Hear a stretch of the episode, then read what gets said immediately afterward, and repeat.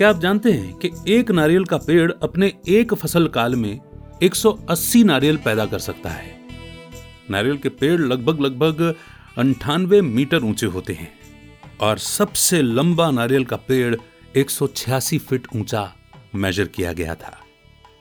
और अगर कोई नारियल का पेड़ 60 से 80 फीट तक ही पहुँच पाता है तो उन्हें हम बौना नारियल वृक्ष कहते हैं।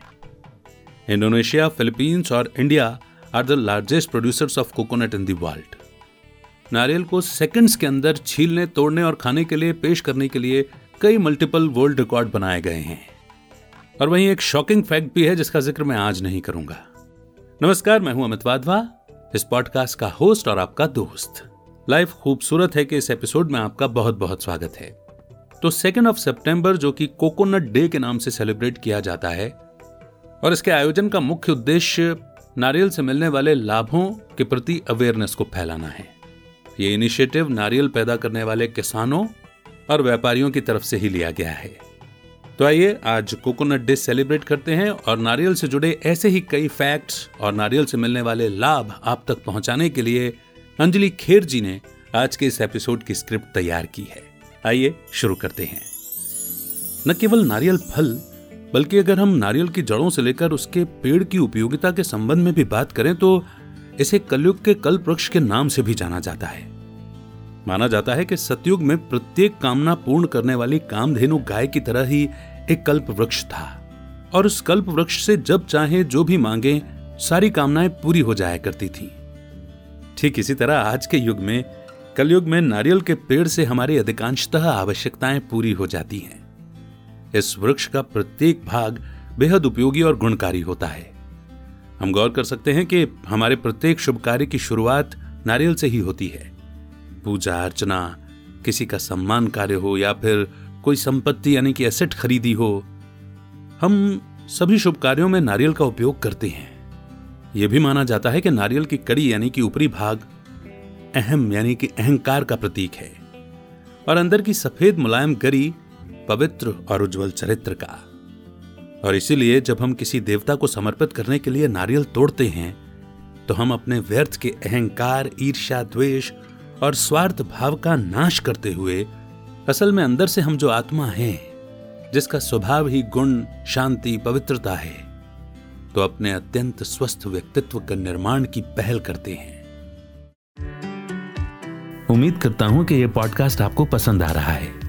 लेकिन क्या आप खुद का पॉडकास्ट लॉन्च करना चाहते हैं? और पॉडकास्ट को एक व्हीकल के रूप में इस्तेमाल करके अपनी अथॉरिटी क्रेडिबिलिटी और पहुँच को बढ़ाते हुए अपने इन्फ्लुएंस के दायरे को बढ़ाना चाहते हैं, ताकि आप अपनी सर्विस और प्रोडक्ट्स को और भी लोगों तक पहुँचा सकें।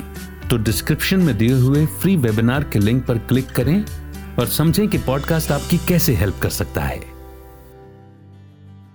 नारियल के पेड़ की उपयोगिता पर अगर विचार करें तो पाएँगे कि नारियल का रेशा जैविक रेशा होता है, जो ज़मीन के कटाव को रोकने का एक प्राकृतिक साधन है। इसकी खली पशुओं के आहार, फूल के छिलकों के रेशे से रस्सी, ब्रश, गद्दा, पत्तियों से चटाई, टोकरी, झोपड़ी की छत और इसके पेड़ की लकड़ी से फर्नीचर और इसकी जड़ों को छील करके नाव, पाइप और डाल बनाए जाते हैं। खोपरे से बटन खिलौने, चारकोल और पत्तियों के रेशों से झाड़ू और डंठल से छड़ी और चाबुक भी बनाए जाते हैं। नारियल की जटा से दातून बनाए जाते हैं। तो इस तरह हम देखते हैं कि नारियल के पेड़ का कोई भी हिस्सा व्यर्थ नहीं जाता। वैसे भी प्रकृति के पास व्यर्थ या कचरा या वेस्ट जैसा कुछ है ही नहीं।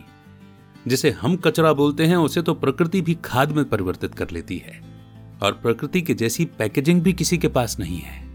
आप नारियल के छिलके को ले लें या केले को छिलके को ले लें। इतना प्राकृतिक रूप से, सुंदर रूप से कवर्ड है कि शायद कोई इंसान इस तरह की पैकेजिंग कभी बना ही नहीं सकता। खैर, बात हो रही थी नारियल की। इसे जन्नत का दरख्त और ज़िंदगी का पेड़ भी कहा जाता है। नारियल के पेड़ों के लिए बालुई मिट्टी, गर्म तर जलवायु व धूप की आवश्यकता होती है। और इसलिए यह समुद्र तटीय क्षेत्रों में बहुत आयत से पाया जाता है। वैसे तो ये इंडोनेशिया में सबसे ज़्यादा पाए जाते हैं। पर अगर भारत की बात करें तो मुख्यतः केरल, तमिलनाडु, कोंकण, बंगाल और उड़ीसा में सबसे अधिक पैदा होते हैं। नारियल को हम श्रीफल के नाम से भी जानते हैं। भक्ति मार्ग के अनुसार शाब्दिक अर्थ पर मनन करें तो श्री यानी कि लक्ष्मी, और इस तरह श्रीफल यानी कि लक्ष्मी की कृपा। अर्थात, जब घर में नारियल रखते हैं तो हम पर लक्ष्मी यानी कि समृद्धि और संपन्नता के आशीषों की वर्षा होती है। आध्यात्मिक दृष्टिकोण से नारियल पर तीन काले निशानों की तुलना शिवजी के तीन नेत्रों से की गई है।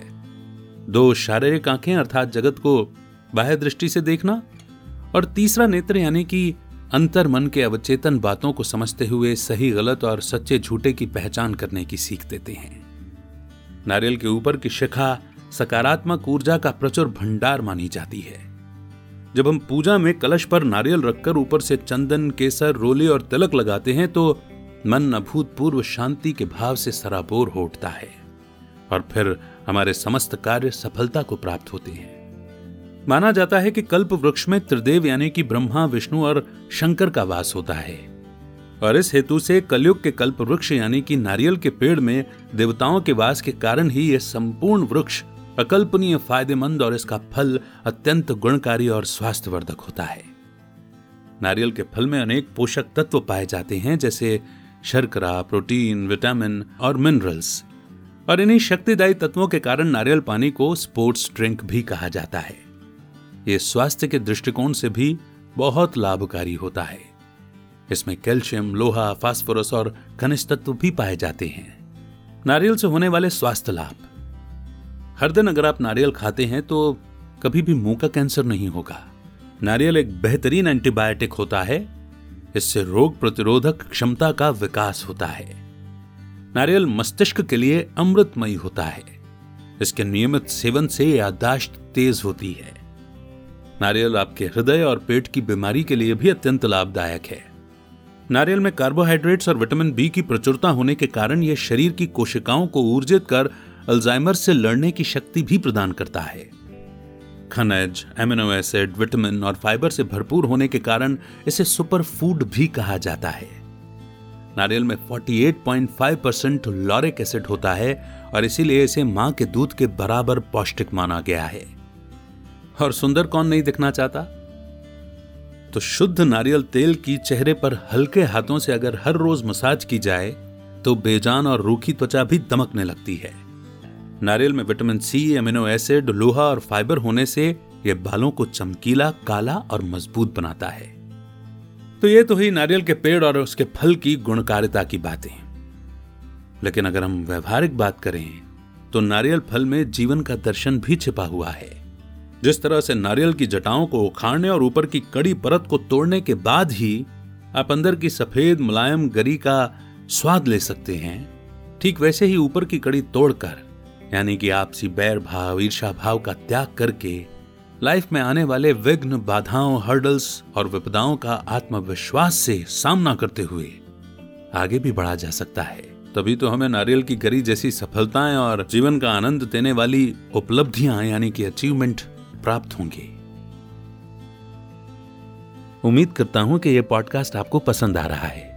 लेकिन क्या आप खुद का पॉडकास्ट लॉन्च करना चाहते हैं? और पॉडकास्ट को एक व्हीकल के रूप में इस्तेमाल करके अपनी अथॉरिटी क्रेडिबिलिटी और पहुँच को बढ़ाते हुए अपने इन्फ्लुएंस के दायरे को बढ़ाना चाहते हैं, ताकि आप अपनी सर्विस और प्रोडक्ट्स को और भी लोगों तक पहुँचा सकें। तो डिस्क्रिप्शन में दिए हुए फ्री वेबिनार के लिंक पर क्लिक करें और समझें कि पॉडकास्ट आपकी कैसे हेल्प कर सकता है।